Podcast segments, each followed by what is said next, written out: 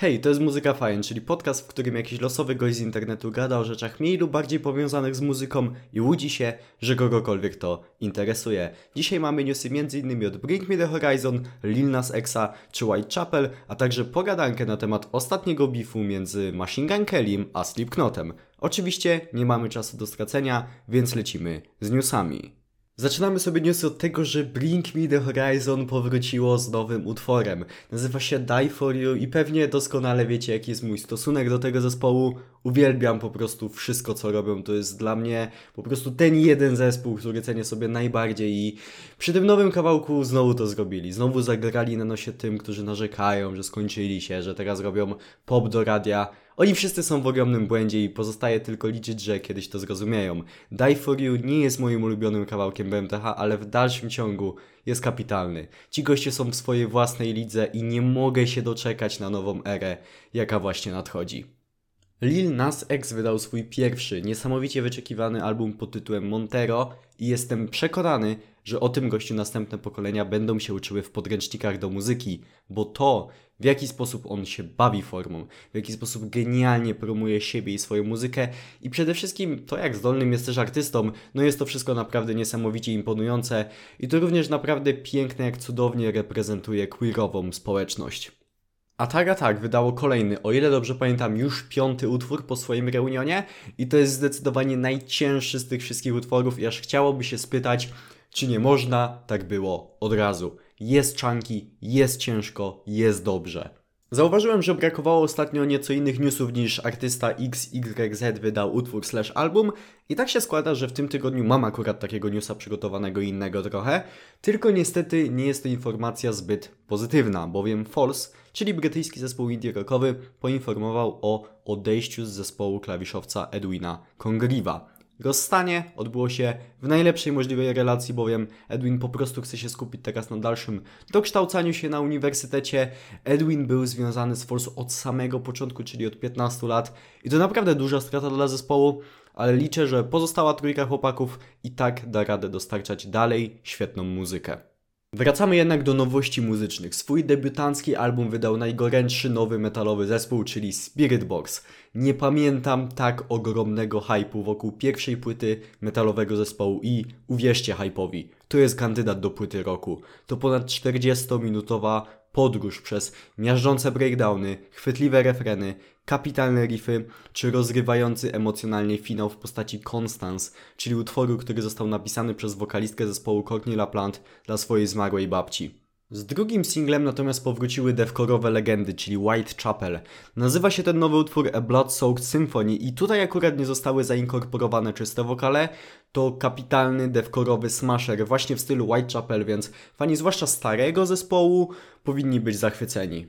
Po prawie 4 latach Stick To Your Guns, czyli jeden z moich absolutnie ulubionych zespołów hardcore punkowych, powróciło z nową muzyką. Utwór nazywa się More of Us Than Them i zespół po raz kolejny pokazuje, że oni po prostu nie zawodzą. Jeśli lubicie Stick To Your Guns, sprawdźcie ten nowy utwór, prawie na pewno się wam spodoba. To tyle z newsów na dzisiaj, teraz pora na pogadankę, a pogadankę dzisiaj mamy o dramie, bifie, czyli o tym, co wszyscy najbardziej kochamy. I już tłumaczę, o co chodzi, mianowicie Machine Gun Kelly grał koncert na festiwalu Riot Fest. W czasie jego setu na innej scenie rozpoczął się koncert Slipknota i część ludzi zaczęła wychodzić z koncertu MGK'a, w celu udania się właśnie na set Slipknota. I lekko mówiąc, nie spodobało się to Kelemu, który generalnie powiedział, że bardzo cieszy się, że nie jest jakimś dziwnym gościem, który ma 50 lat i nosi jakieś dziwne maski podczas swoich koncertów, co oczywiście było bezpośrednim atakiem w zespół Slipknot. Oczywiście ta wypowiedź jest głupia na naprawdę wielu frontach, chociażby dlatego, że MGK jest osobą, która bardzo mocno bazuje na swoim imidżu, na swojej charyzmie scenicznej w ostatnich latach, zwłaszcza przy okazji jego ostatniego albumu Tickets to My Downfall, kiedy obudował całą erę wokół tego właśnie albumu i nie rozumiem, dlaczego osoba, która dobrze to rozumie. Jestem przekonany, że Kelly to bardzo dobrze rozumie, że ten imidż pełni bardzo dużą rolę. Dlaczego właśnie ta osoba krytykuje Slipknot, czyli zespół absolutnie ogromny w swoim prime i dalej bardzo ogromny zespół, który bardzo dużo też zawdzięcza właśnie swoim maskom, właśnie swojemu wyglądowi. Warto jednak znać podłoże tego, dlaczego MGK powiedział to, co powiedział, bo to nie jest tak, że totalnie losowo stwierdził, że zacznie sobie cisnąć po Slipknocie.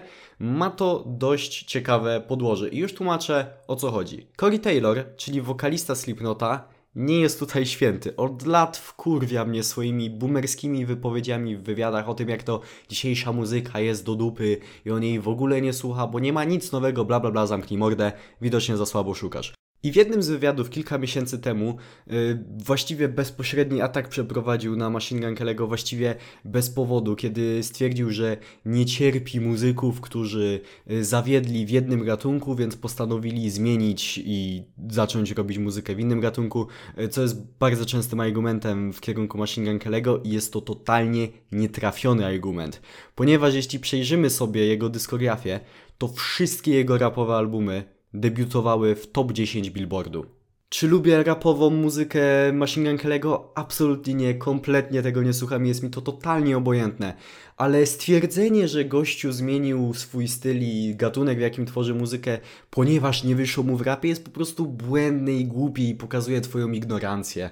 No i to by miało sens generalnie, gdyby faktycznie tak to wszystko wyglądało, gdyby to było wszystko, co można powiedzieć o tej sprawie. No po prostu Corey skrytykował MGK, a MGK mu się odgryzł, no i w sumie typowy beef.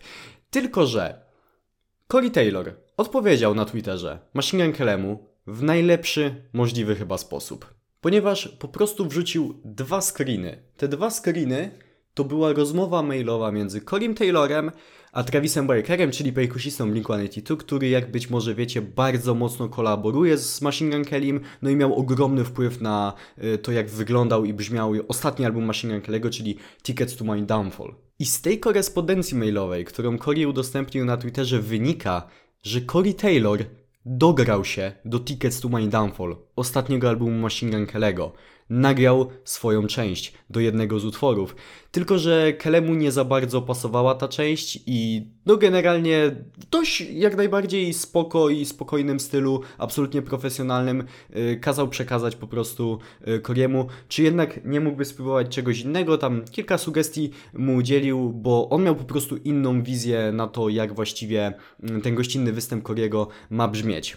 I z drugiego maila wynika, że Corey również bardzo profesjonalnie i bardzo spokojnie odpowiedział, że okej, w takim razie wydaje mi się, że nie jestem odpowiednią osobą, której szukacie do tego fitu i jak najbardziej jest to w porządku. Corey ma już taką pozycję, jest na tyle legendą w świecie muzycznym, że on już nic nie musi. On nie musi robić jakichś gościnnych występów, kiedy po prostu tego nie czuje i absolutnie rozumiem jego decyzję. Po prostu panowie mieli inną wizję na to, jak kawałek powinien wyglądać.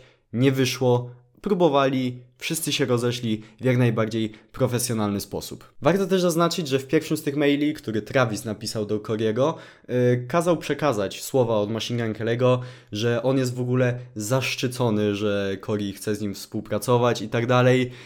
Więc generalnie te maile bardzo mocno pogrożyły tutaj MGK'a w tym beefie, no bo pokazują delikatną hipokryzję i fakt, że najpewniej MGK jest po prostu niezbyt zadowolony z tego, że ten utwór nie wyszedł i lekko mówiąc ma po prostu o to ból dupy.